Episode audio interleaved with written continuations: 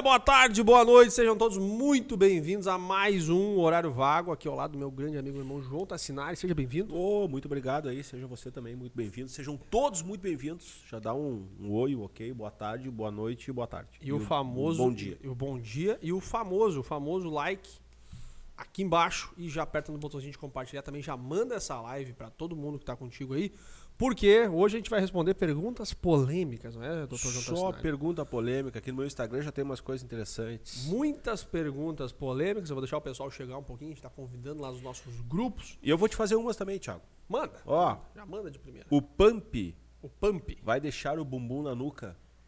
Eu já testei o Pump. Não pode. tu teria uma foto e, e não fiquei, compartilhar? não fiquei com o bumbum na nuca. Me enganaram. Já é uma coisa anatomicamente impossível, né? É. Independente da técnica, estar com o bumbum na nuca. A tendência se é a pessoa ir mais pro bumbum no, cal- no calcanhar, ali na, atrás do joelho. é possível. Porque vai, vai ficar aquele aspecto de, de, de, de balão, assim. Legal, o pessoal que tá chegando aí, Andréa, Samara, sejam todos muito bem-vindos, tá? A gente recebeu perguntas hoje pelos nossos grupos de estudo. Aliás, quem não tá no grupo de estudos, o pessoal vai colocar aqui nos, aqui nos comentários daqui a pouquinho como é que faz para entrar no grupo de estudos, tá? João, meu amigo João, libera conteúdos exclusivos lá. O pessoal que não tá lá ainda tá perdendo, né, João? Tá perdendo, né? Grupo de estudo, todo mundo reunido lá, Ah. sem conflito de interesse. Eu tô sempre dando algumas dicas ali, coisas que a gente vê na realidade da clínica, os insights clínicos, parametri... hoje foi parametrização, daí tá no Instagram. É, até não quero fazer campanha aqui, tá, professor? Mas quem puder ir lá, já deixa salvo a postagem. Deixar salvo, tá? Deixar salvo, é bem importante deixar salvo aquela publicação, porque é, tá rolando uma aposta interna aqui que já tá ganha, né? Pelo doutor João Tassinari, já ganhou a aposta, mas agora ele tá em busca da humilhação. Parece que é isso, né? Não, não, é só, eu só dobrei a meta que o professor ele vai ter bastante trabalho aí nos próximos tempos aqui na empresa. Fiquei feliz. Quem for lá no último post, então, do, do, do João, arroba João Tassinari, deixa salvo lá, dá o like e já, é, já salva os próximos também que vierem, porque parece que essa aposta vai longe, tá? Legal, galera que tá chegando aí, é, a gente recebeu várias dúvidas aqui pelo, pelo, pelo WhatsApp, tá? E também várias caixinhas de perguntas pelo Instagram. Então a gente vai revezando aqui, mas a gente também quer responder as dúvidas No é, aqui direto. Aqui direto On no the YouTube, line. tá? Então, quem quiser mandar as dúvidas aqui nos comentários, fica à vontade. A gente vai pensar algumas ah, perguntas, boas perguntas. Fazer pergunta é uma arte, então faça boas perguntas, perguntas que vão ser de valor para todo mundo que está assistindo aqui, não perguntas que só cabem dentro de um contexto é, único, tá? Samara, um beijo pro Ceará, seja muito bem-vinda. Carla Facundo tá com a gente aí também. E já vou começar, desculpa, com a nossa primeira pergunta. Pode ser, João? Manda ver. Vambora? Tá? Pergunta da Simone Borges. Professor João Tassinari, Tiago. Olá, boa tarde, professor João Tassinari, Tiago. A minha dúvida é como tratar uma hiperpigmentação pós-inflamatória de peeling orb- orbicular dos olhos? Bora. Vamos lá. É, a hiperpigmentação é, periorbicular pós-inflamatória de peeling. Interessante.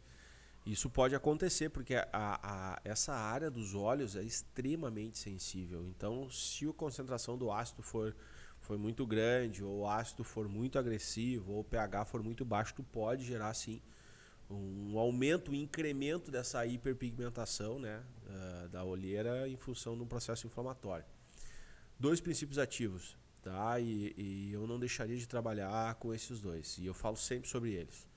Ácido tranexâmico e tilglicólico. Como essa pele já hiperpigmentou, é possível que ela tenha um fototipo mais alto, tá?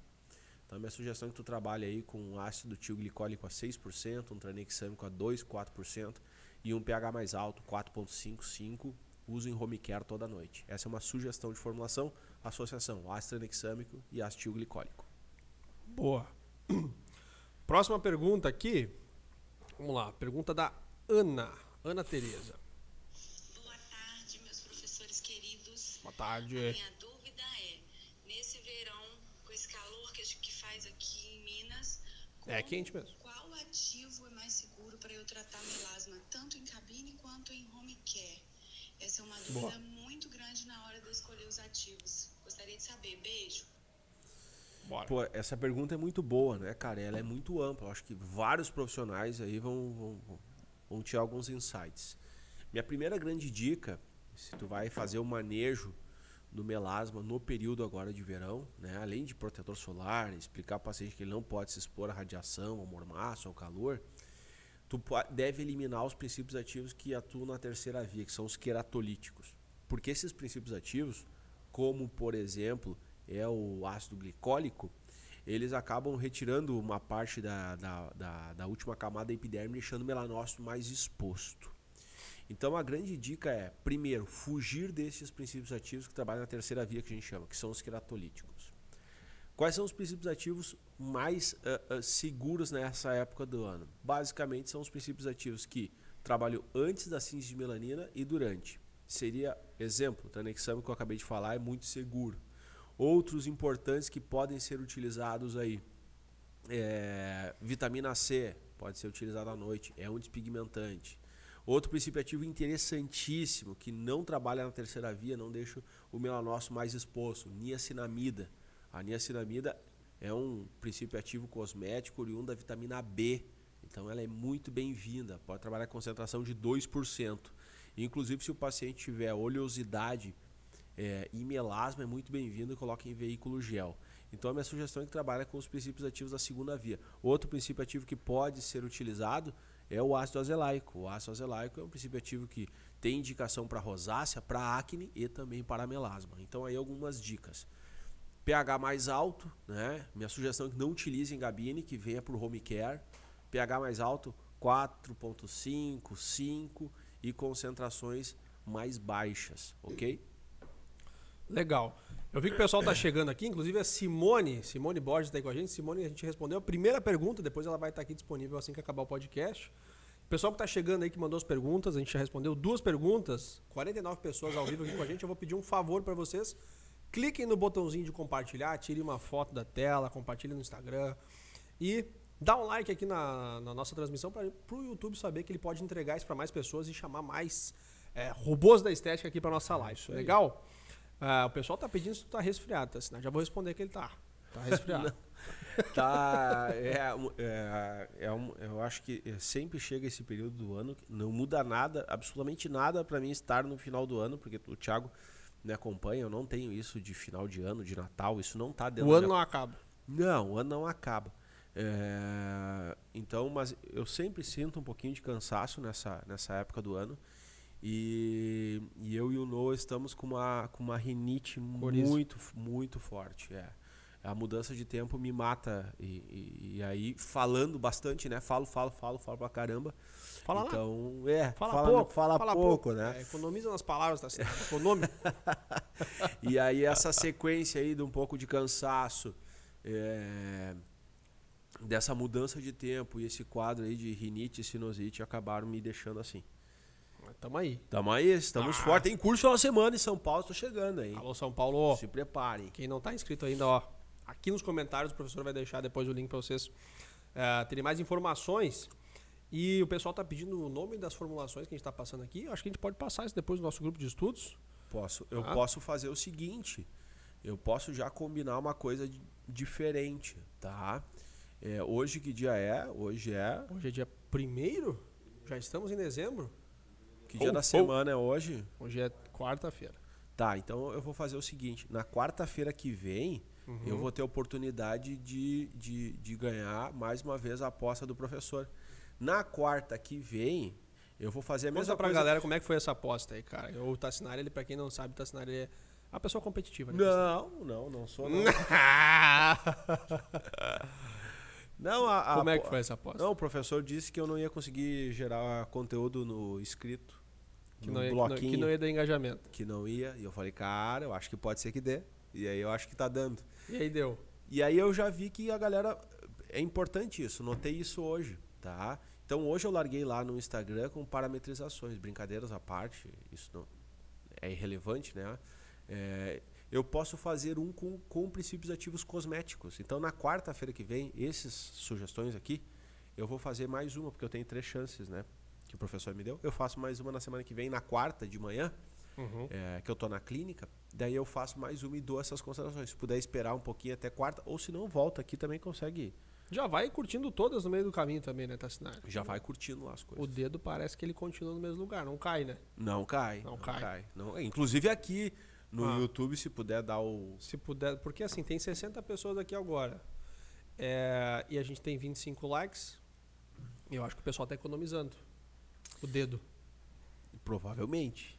O que é estranho. Ou não gosta Ó, também, né? Tem gente Ó, o que pode... pessoal tá, o pessoal tá falando aqui. O pessoal tá perguntando aqui. Você é a favor do jato de plasma? Vamos deixar pro final. Vamos deixar pro Tá. final.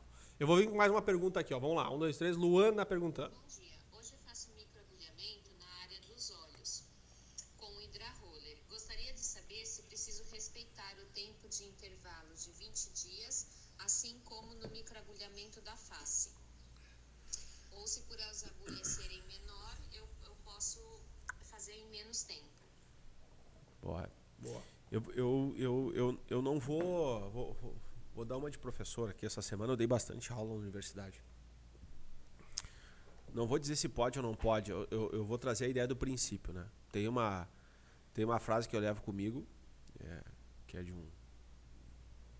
Eu acho que é do Osler, do Ralph Waldo.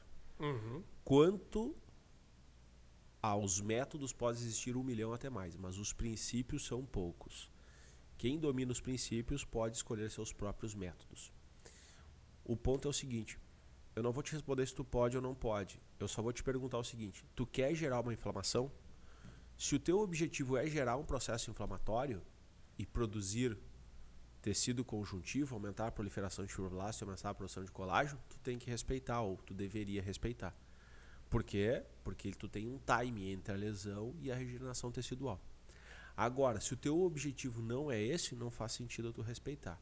Então isso serve, esse é um princípio básico quando eu quero gerar uma lesão controlada para otimizar a regeneração tecidual e produzir mais tecido, mais ah, derme e aumentar a hiperplasia epidermal. Ou seja, sempre olha pro, para o princípio, não importa se for microagulhamento, o hidro que tu falou, a carbox, microdermabrasão e tal. Se tu quer gerar uma lesão, se tu gerou uma lesão, um processo inflamatório, teu objetivo é produzir colágeno, eu sugiro que tu espere. Se não for isso, não precisa esperar. Então, o princípio já respondeu a dúvida de muitas pessoas aí. Boa. Boa. O pessoal tá botando aqui nos comentários que é a frase do nosso amigo Ralph. Uau. Valdo Emerson. É isso aí. Tá? É, O pessoal tá perguntando se tá gripado ainda. Mas vamos lá, não tá gripado, né, Tassinari? Tamo bem. A Mari mandou uma pergunta aqui. Bom dia, pessoal. Aqui é a Mari. Eu espero que a resposta para minha pergunta não seja pastel, Thiago Mari. Não vai ser, cara. Não Não, seja fala o de quê? pastel, cara. Pastel. Pô, ma- maldade fazer isso aí, cara. Ah, ele tá se cuidando, Só porque eu cara. não posso mais comer pastel, Mari. Fiquei, fiquei magoado. O que ele pensa sobre o microagulhamento com radiofrequência fracionada. Sei que tem um pessoal usando aí, eu queria saber qual que é ah, o que ele pensa sobre. Boa. Pô, é, o, o, o microagulhamento com radiofrequência fracionada, ou radiofrequência fracionada, ou microagulhamento robótico, tem vários nomes, né?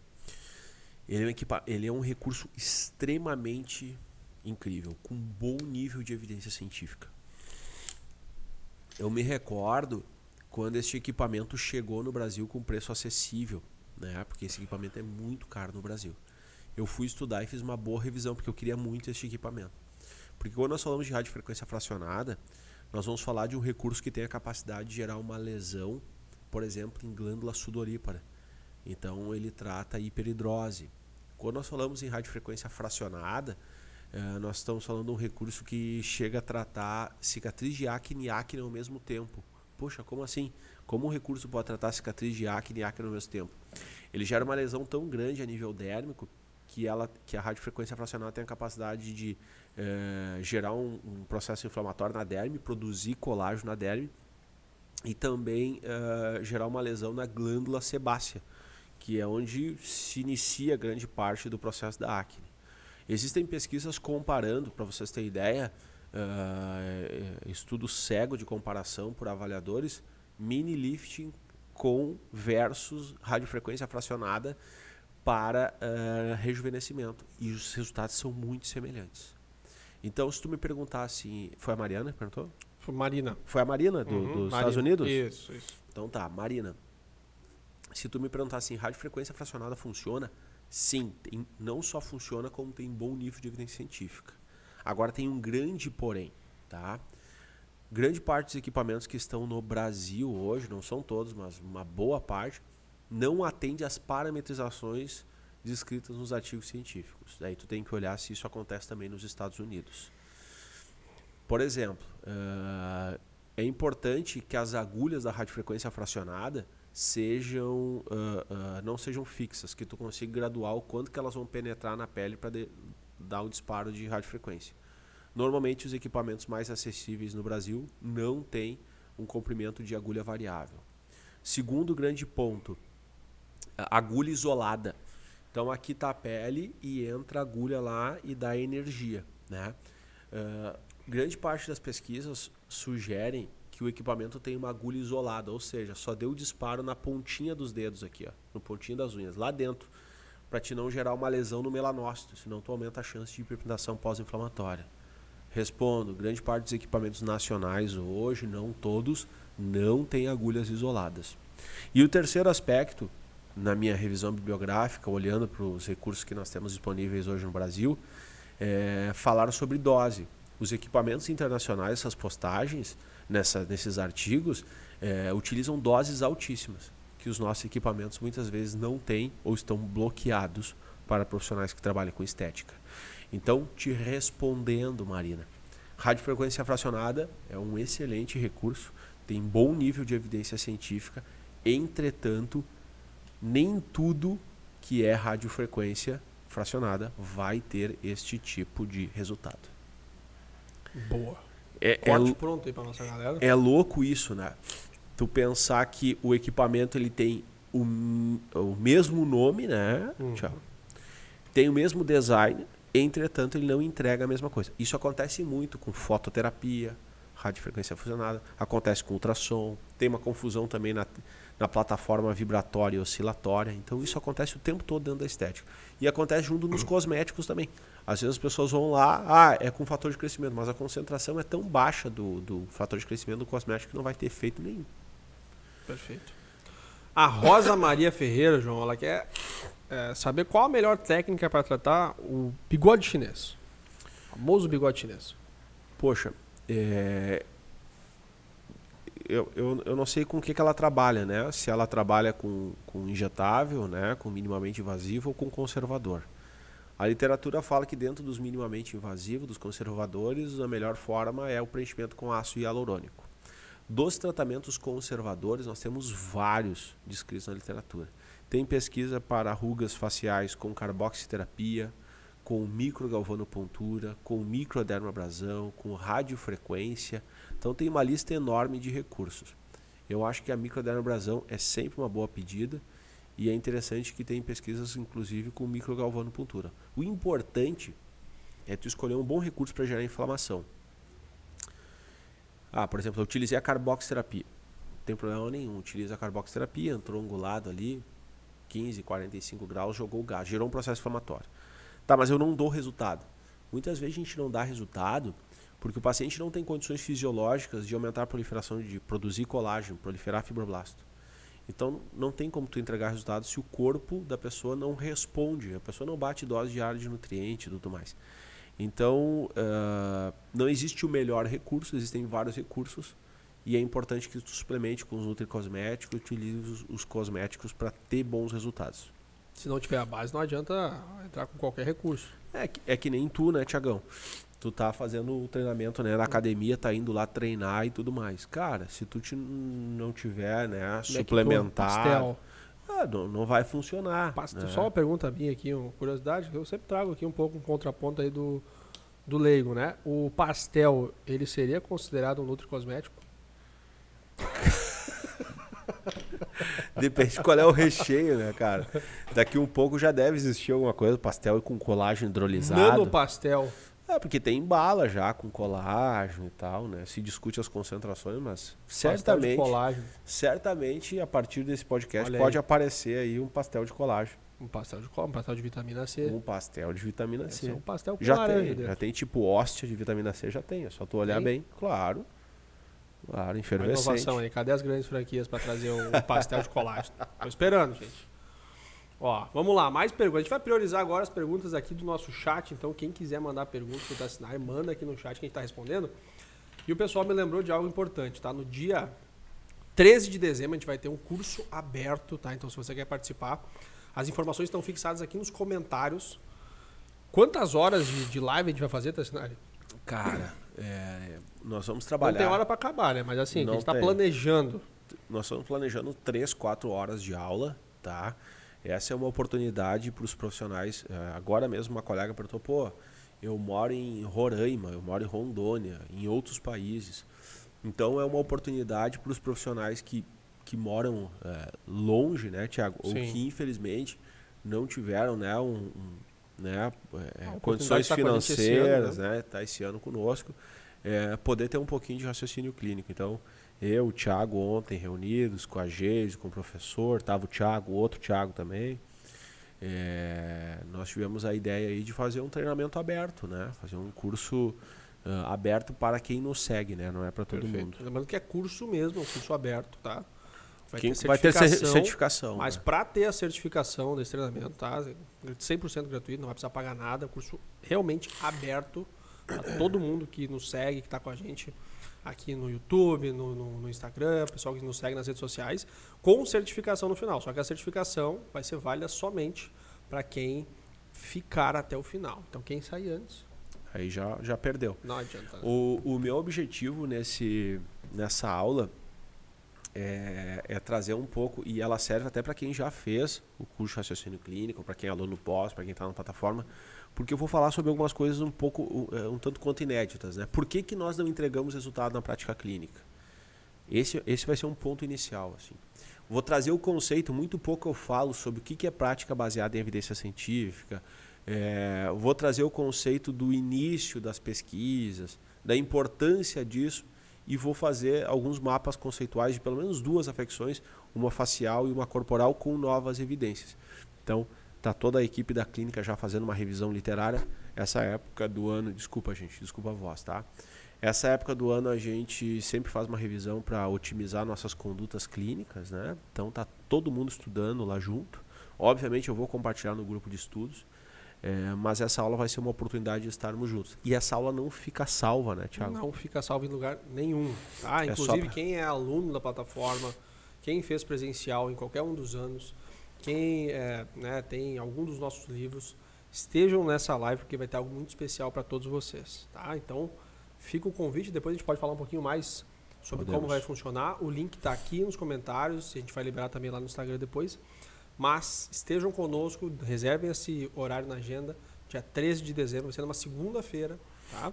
A gente quer muito ter vocês conosco nessa live. Mas vamos continuar aqui. O pessoal tá colocando aqui, achei bacana, né? A, a Fábio botou que o pastel, então, seria um nutricosmético com o objetivo de aumentar a produção de sebo.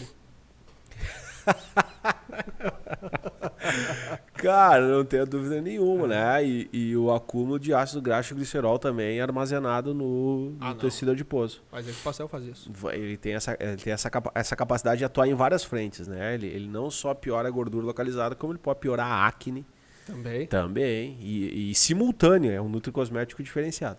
ao mesmo tempo. Ao mesmo tempo. A Carla deu uma sugestão que tem que fazer um pastel de whey, né? Na, na fase que eu tô, acho que é o mais indicado. É o também. mais indicado.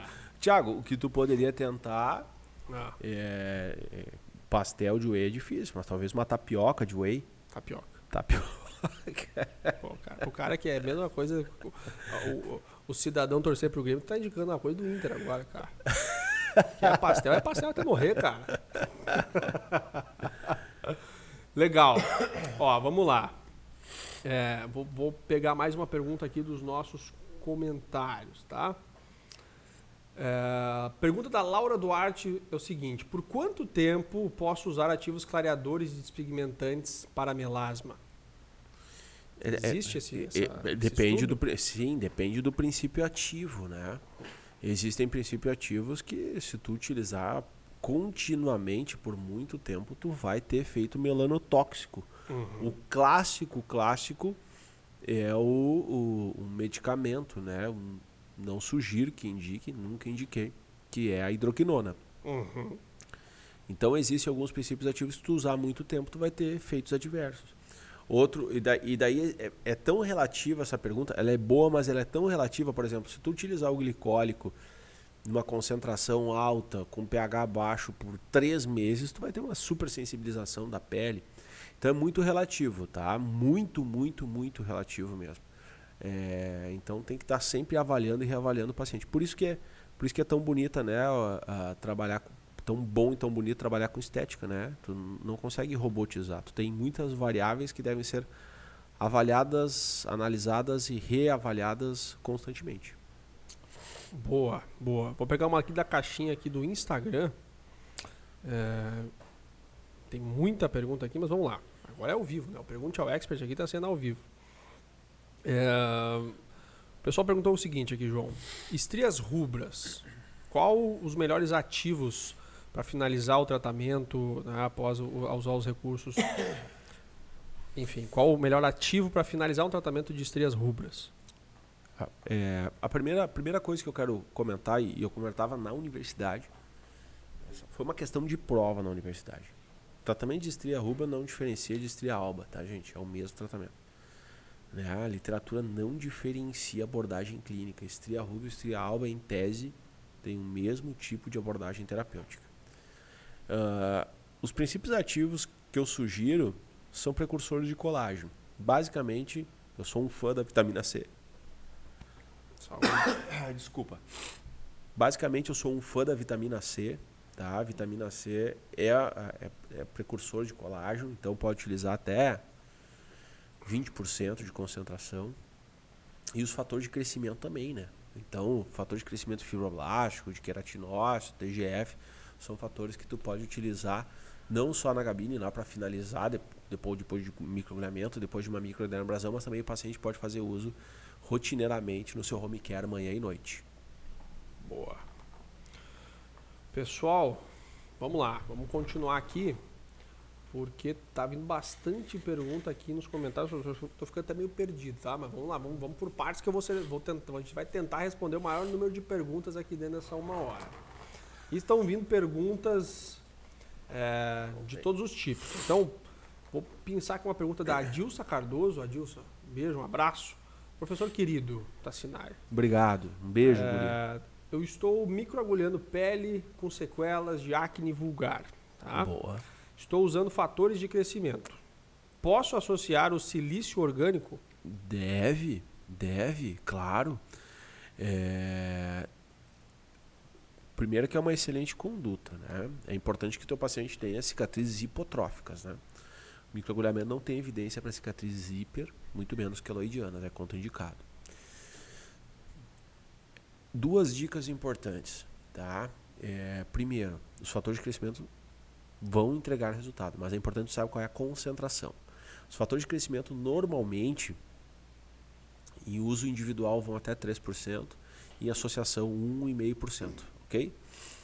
E o silício é uma boa associação. Inclusive, uh, eu sugiro sempre uma formulação, está no meu livro, é, com hidroxiprolizilane, que é silício, se não estou enganado aqui, que estou meio velho, a 6%.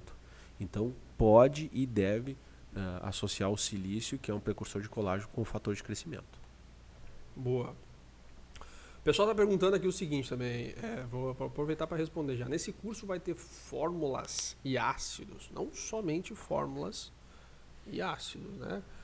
Mas é, quem já participou das nossas super aulas aqui sabe que, que é um vai. treinamento de verdade, né? Então, assim, é. tudo que a gente coloca para vocês aqui é, é, é, como se fosse um treinamento pago, né? Mas ele é um praticamente um presente aí de, de final de ano da Estética Expert, do Tassinar, de todo o nosso time aqui, para começar 2022 com o pé direito. Inclusive, quem estiver na live conosco vai ter acesso a uma surpresa muito especial que a gente não vai revelar ainda, tá? Mas pode ter certeza que vai ter, vai, vai ter ser, conteúdo pesado. Vai, vai ser massa, cara. Vai ser massa. Vamos trazer um raciocínio clínico, vamos trazer conceitos, vamos trazer principalmente os princípios, que é justamente para o profissional ter autonomia na hora de montar os seus métodos de tratamento. Legal, legal. É, de novo aqui o pessoal perguntando sobre estrias, acho que é um tema que tá, tá, né, o pessoal está perguntando bastante, talvez até porque é a época, é, né? É a época de tratar. Então a Lucinéia perguntou o seguinte, João, qual seria a técnica que você recomenda, né? Eu já imagino um pouco da tua resposta, para o tratamento de estrias. Microagulhamento associado a quê? Então ela quer entender um pouco mais sobre as melhores condutas de tratamento para estrias. Boa. É, certamente isso vai ser, vai ser pauta do, da nossa super aula, tá? Dia 13, né? Sim, 13. 13. Daqui duas semanas. O negócio é o seguinte, gente. Uh, é muito relativo qual é o melhor. Uh, eu vou falar muito sobre isso, sobre a individualidade do paciente. Então, por exemplo, se tu recebe um paciente com um paciente homem com uma estria larga, tu não vai poder entrar com um microagulhamento, muito menos com microdermobrasão. O paciente não vai aderir ao tratamento. Então, uh, a radiofrequência vai ser uma boa. A radiofrequência também vai ser indicada se o paciente tem flacidez, gordura e estria no mesmo local. Entretanto, a radiofrequência não vai ser indicada se o paciente tem estria nas mamas e tem prótese de mama. É contraindicado.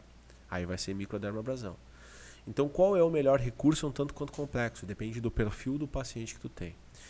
Isolando a ideia do entendimento de qual é o paciente, eu, eu penso sempre que duas técnicas têm uma boa relevância e são bem eficientes, que é justamente microagulhamento e microdermabrasão. Por quê? Porque são condutas que, além de gerar um processo inflamatório controlado e ter um bom nível de evidência científica em termos de otimização de regeneração tecidual, eles facilitam a permeação transdérmica de ativos.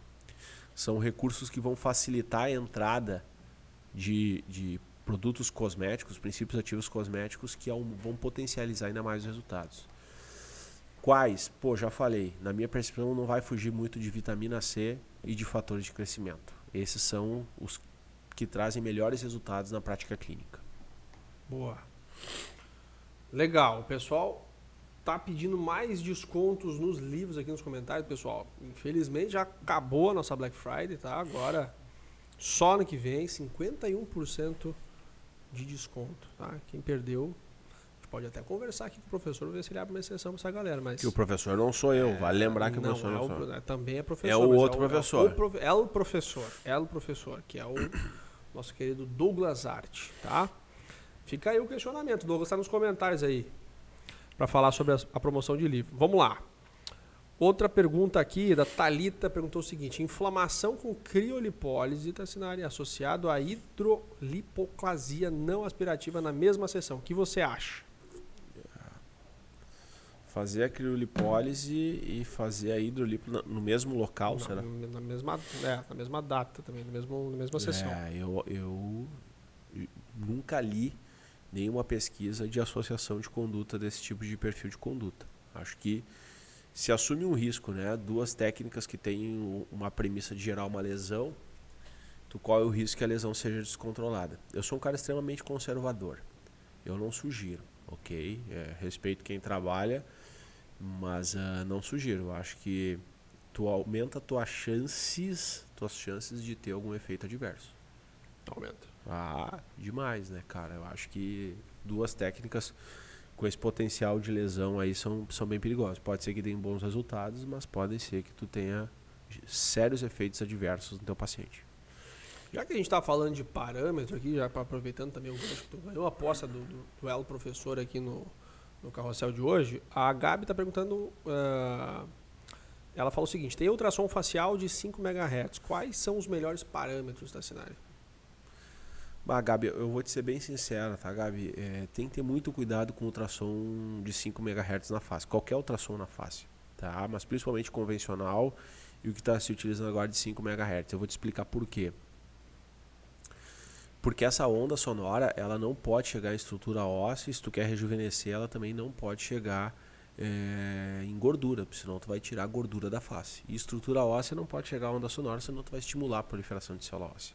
Então, pode ser utilizado sim, tem pesquisa sim, mas tenha certeza que o teu paciente vai ter atenuação dessa onda sonora antes de chegar no tecido adiposo. Ele tem que ficar entre epiderme e derme, tá? Então, esse é um dado bem importante. Tendo esta certeza, o que é muito difícil, porque nós estamos no Brasil e nós temos uma miscigenação muito grande, Né? Ah, As pessoas têm diferentes ah, ah, variáveis anatômicas, e principalmente em termos de impedância, espessura de epiderme e derme. Mas, e, e isso muda também conforme a idade. O indivíduo idoso chega a perder 30% de espessura de epiderme e de derme. Tendo essa consciência, minha sugestão é que tu não passe de 1,5 watts por centímetro quadrado no ultrassom para não gerar estresse oxidativo. E se teu objetivo é regenerar tecido, estimular a proliferação de fibroblasto, que tu utilize ele pulsado a 10%. Boa. Aproveitando a deixa aqui dos treinamentos presenciais, tem uma pergunta aqui que, que é da Sofia. Ela fala o seguinte: é, raciocínio clínico aplicado à estética corporal em Portugal. Lembrando que a gente abriu pela primeira vez, agora para o final de janeiro, duas turmas para Portugal que esgotaram em menos de duas semanas, tá? As turmas eram de facial, né, Tassinari? E foram, é, e foram esgotadas muito rápido e a gente está cogitando a hipótese de abrir também turmas de corporal. A gente não sabe a data ainda, mas é, provavelmente elas vão acontecer ainda em 2022. né? Ainda não, ainda em 2021. Dois- E provavelmente vão acontecer em 2022. Tá? 2022. Então, sim, vão ter turmas. As turmas de Boston também nos Estados Unidos esgotaram. Então, né, tá no finalzinho assim, mas dá para dizer que estão praticamente esgotadas também. A gente está vendo a possibilidade de abrir novas datas para quem ficou de fora, tá? Então, muito em breve a gente vai estar divulgando isso aí com certeza. Legal? A Lu de Pietro mandou aqui no nosso chat. Pessoal, quem quer mandar dúvidas, por favor, usem o chat aqui ao lado. A gente está pegando dúvidas do Instagram, do YouTube para responder vocês. Hoje a live é só perguntas e respostas. Estou orgulhoso de ver que a gente está batendo quase 100 pessoas aqui. Opa! Então, se você puder compartilhar, tirar uma fotinha e postar no teu Instagram e convidar mais pessoas para a live, vai ser muito legal. A Lu perguntou o seguinte, professor, aprendi que microagulhamento pode ser associado com intradermo pressurizada. É, o que você acha, né? Tem um intervalo de aplicação entre uma técnica e outra? É complexo, né? É, na mesma sessão, não, né? Acredito que sim. A Lu tá aqui nos comentários com a gente, se ela puder colocar, É, né? eu Mas eu preciso pelo, que tu pelo, me tra- pelo, pelo que eu entendi, é, seria na mesma sessão. Pode ser associado. Talvez. Enfim. É, eu acho meio, me- meio complexo, tá? Olha, eu fiz uma boa revisão, já palestrei em simpósio de microagulhamento, estou bem atualizado. Microagulhamento com intradermo, nunca vi nenhuma pesquisa, muito menos pressurizada, descrita na literatura. Tem pesquisa de microagulhamento associada a minoxidil, associado a despigmentantes como o tranexâmico, a vitamina C, a fatores de crescimento. É, é isso, e isso com uso tópico, até porque o microagulhamento ele é uma forma de aumentar a permeação transdérmica de ativos. Eu não vejo necessidade nenhuma em tu utilizar o microagulhamento mais mais uma caneta pressurizada ou seja uma intradermo convencional, não faz sentido algum. É, o, o microagulhamento ele já prima por permear ativos. Para vocês terem ideia, nós temos uma pesquisa na universidade de um aluno meu da farmácia, onde nós pegamos, fizemos microagulhamento, sistema de fusão vertical e utilizamos Efavirenz. Efavirenz é um medicamento para HIV e nós notamos um aumento da permeação transdérmica do, do, do medicamento para HIV em sistema de fusão vertical. Então não faz sentido. Eh, talvez coloque um pouco, mas em tese não faz sentido. Por isso que eu falo da importância de olhar para os objetivos. Quais são teus objetivos com essas condutas? Né? Eh, associar na mesma sessão não vejo. Ah, não, mas eu quero A Lu botou aqui separado. Separado. separado, Uhum. ok.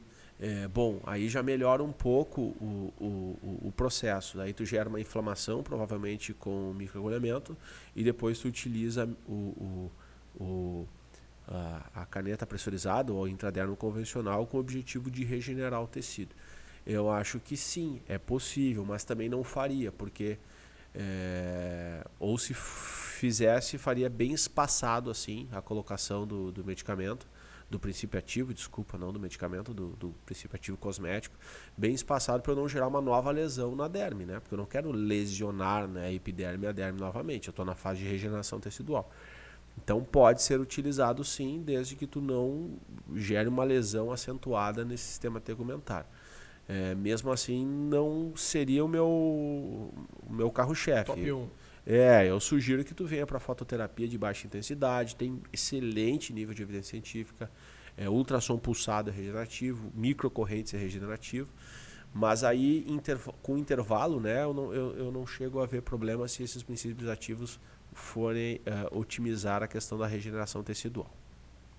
Legal. Bacana. O pessoal tá, tá mandando perguntas aqui. Tem uma outra pergunta da Lídia. Ela pergunta o seguinte: João, a crio de placas tem os mesmos resultados que a crio convencional? É, legal. Essa pergunta ela bate muito com o início da pergunta da Marina. Que a Marina, para quem chegou agora, a Marina me, per me perguntou sobre radiofrequência fracionada.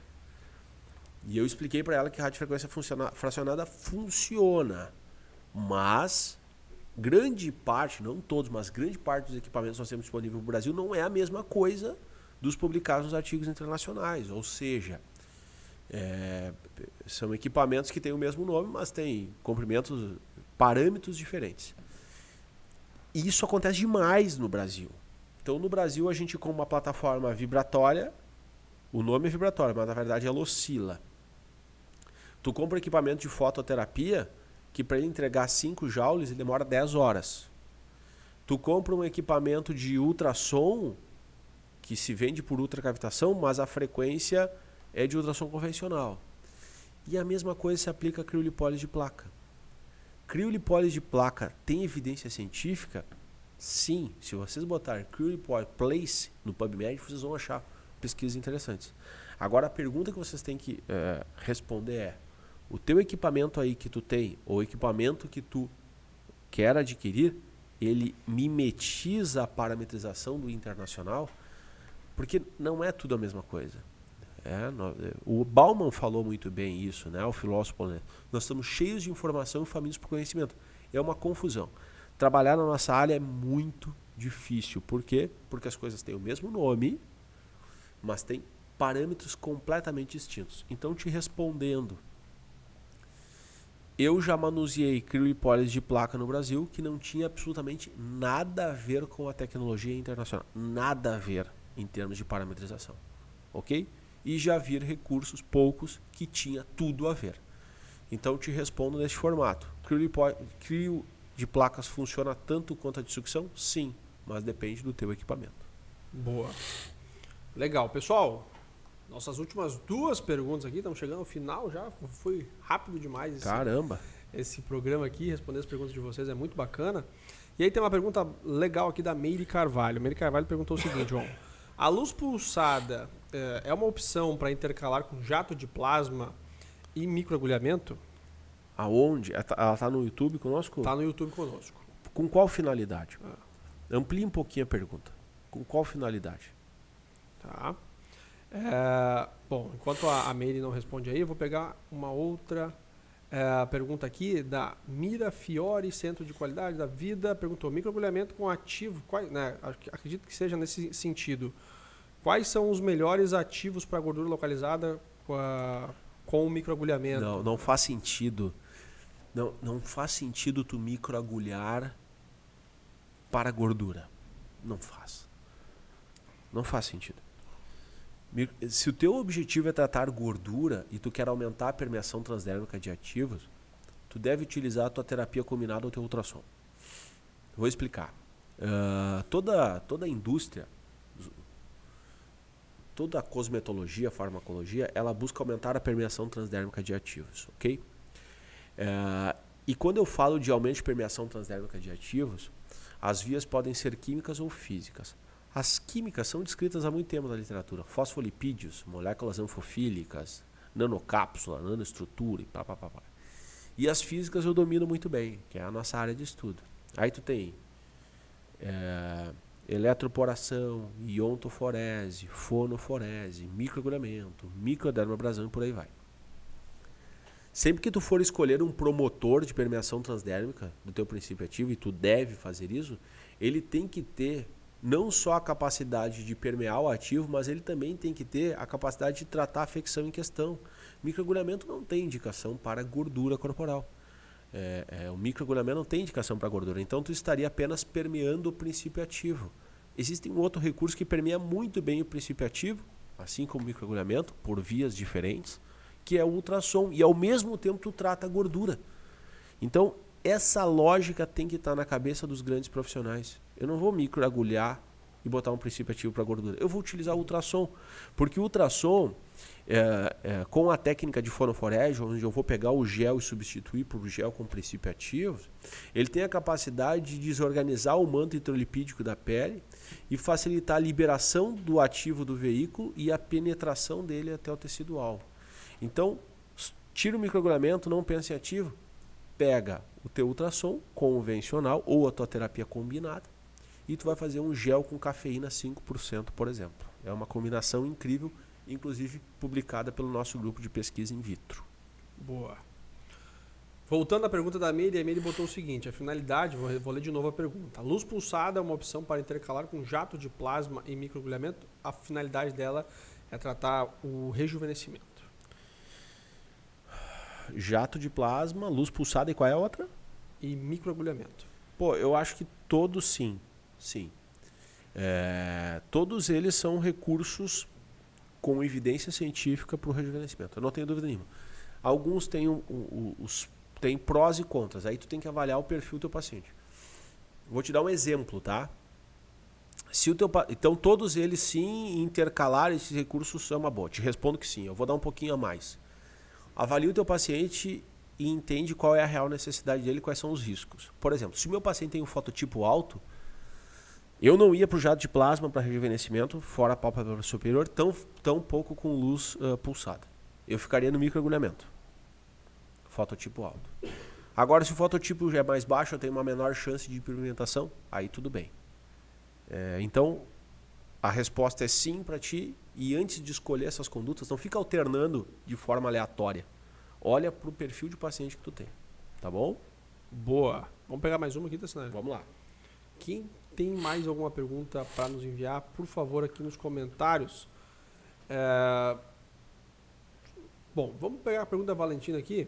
Diz o seguinte: é, laser que faz ILIB tá. tá? realmente funciona? Bom. O que deveríamos observar antes de adquirir? Ah, legal. Essa é a mesma pergunta da radiofrequência fracionada e a mesma pergunta do, do, do qual foi o outro, aquela do outro equipamento? Uh, placas. Do, da Criolipod de placa. E LIB hum. funciona? Sim, existem pesquisas. Agora, tu tem que estar tá atento à parametrização. Principalmente, o que, que tu tem que estar tá atento? Comprimento de onda e dose. O último curso que nós demos em São Paulo, é, o último curso foi em Porto Alegre e o penúltimo foi no Rio. Eu estava dando treinamento lá, Thiago. Uhum. E uma aluna perguntou por um equipamento de fototerapia que ela tinha na clínica, tá? Uma colega 10. Duas colegas. A mesma coisa aconteceu no Rio e a mesma coisa aconteceu uh, em Porto Alegre. Ela passou a marca do equipamento e eu não conhecia. Uhum. Neste momento, eu sempre falo que o curso não é ministrado só por mim. Tem mais três professoras lá, com mestrado, inclusive, duas mestrandas e uma com mestrado, professor de pós-graduação. Então são quatro professores sempre os cursos de raciocínio clínico. E eu, claro que eu sou o que mais falo, né? Porque eu gosto de falar. Esse final de semana elas vão ter que falar. Tá vendo que até que horas eu vou tá conseguir falar. Ruim. Esse final de semana elas vão falar mais lá no treinamento. Daí eu tava dando o curso e perguntou o equipamento. Eu não conheço. Mas será que ele é bom? Simples, abre o manual do teu equipamento e nós vamos ver. E o equipamento não dava os joules por centímetro quadrado, ele dava a potência de saída. Aí eu pedi para as gurias, para as outras professoras que me acompanham, a turma da clínica, faça o cálculo, é uma fórmula que nós temos até no livro de raciocínio clínico. Aplica a fórmula e me diz quanto tempo, quantas horas tu vai demorar para entregar 5 joules. Que os nossos equipamentos demoram 50 segundos. Uhum. Cara, não vou mentir porque eu não tenho certeza, mas eu acho que dava em torno de 8, 10 horas para entregar 5 jogos. Tu entende? Uhum. Então o que acontece? O equipamento ele era muito fraco de potência, por isso que ele estava super barato e um monte de gente comprou.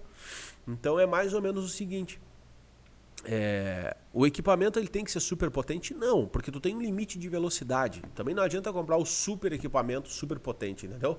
É que nem, é que nem moto. Ah, eu tenho uma moto de mil cilindradas. Ok, que bom que tu tem uma moto de mil cilindradas. Mas quando tu sair na BR, tu vai poder andar só no limite de velocidade, 80, 110 km por hora. Se tu infringir aquilo ali, tu aumenta o risco de ter um problema.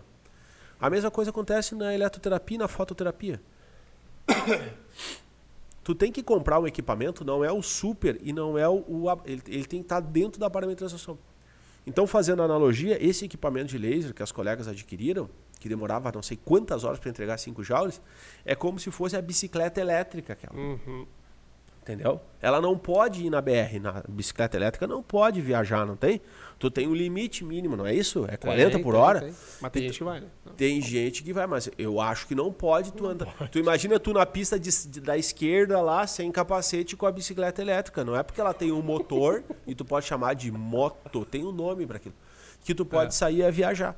Então isso serve também na fototerapia. Não adianta ter uma super. Ah, eu tenho uma super moto. Não, legal, mas tu tem que andar no limite de velocidade. Agora, se tu compra uma coisa muito inferior em termos de parametração, tu não vai entregar os resultados.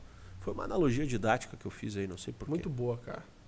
É, só eu fiquei receoso com a- a- o fato de da pessoa não usar capacete. Mas a Regina lembrou a gente de uma coisa. O quê? A gente não falou do jato de plasma. O que, que a gente tinha que falar de jato de plasma? Logo no início da, da nossa transmissão, perguntaram se a gente acreditava no jato de plasma. Lembra disso? O jato de plasma é, o, é o grande exemplo que o, que o conhecimento é um conjunto de verdades provisórias. Ah, logo que o jato de plasma surgiu no Brasil, nós não tínhamos praticamente nada de evidência científica. E as pessoas me perguntavam, e o jato de plasma? Falei, não tem evidência científica. E o ozônio, que nem eu falo agora, não tem boa evidência científica para estética. Passou-se os anos, o que aconteceu? As pesquisas surgiram sobre o jato de plasma. E hoje nós temos um jato de plasma na clínica. E se utiliza esses, esses aparelhos de jato de plasma se dá bons resultados. Então eu acredito sim, nós temos boas pesquisas hoje. Agora ele é super equipamento? Não. Então tem um grande agravante com o jato de plasma que ele tem um alto índice de, de, de, de, de, de efeito adverso de hiperpigmentação pós-inflamatória. Então ele mancha muito. Então a minha sugestão é que tu utilize o jato de plasma principalmente para pitose palpebral. Fora isso, principalmente fototipos altos, muito cuidado. Então acredito, hoje sim. Hoje temos pesquisas e na clínica as, na clínica as pesquisas se confirmam. Boa. Desculpa, desculpa a, a voz, tô, tô congestionado aqui, um pouquinho de dor de garganta no, no momento. Peço desculpa, mas acho que deu para passar alguma coisinha aí. Com certeza. Gente, muito obrigado para quem ficou aí até o final. Uma honra ter vocês aqui conosco toda quarta-feira. Um abraço, bom trabalho, bom resto de semana e a gente espera todos vocês no dia 13, segunda-feira. Acho que vai começar um pouquinho antes do horário convencional, né, Tassinari? Ali pelas 9 horas a gente vai mandar todos os detalhes. O link para quem pediu tá aqui fixado nos comentários, mas quem não conseguiu pegar, a gente vai postar lá no Instagram daqui a pouquinho. Fechou? Um abraço, nos vemos em breve. Valeu! Valeu!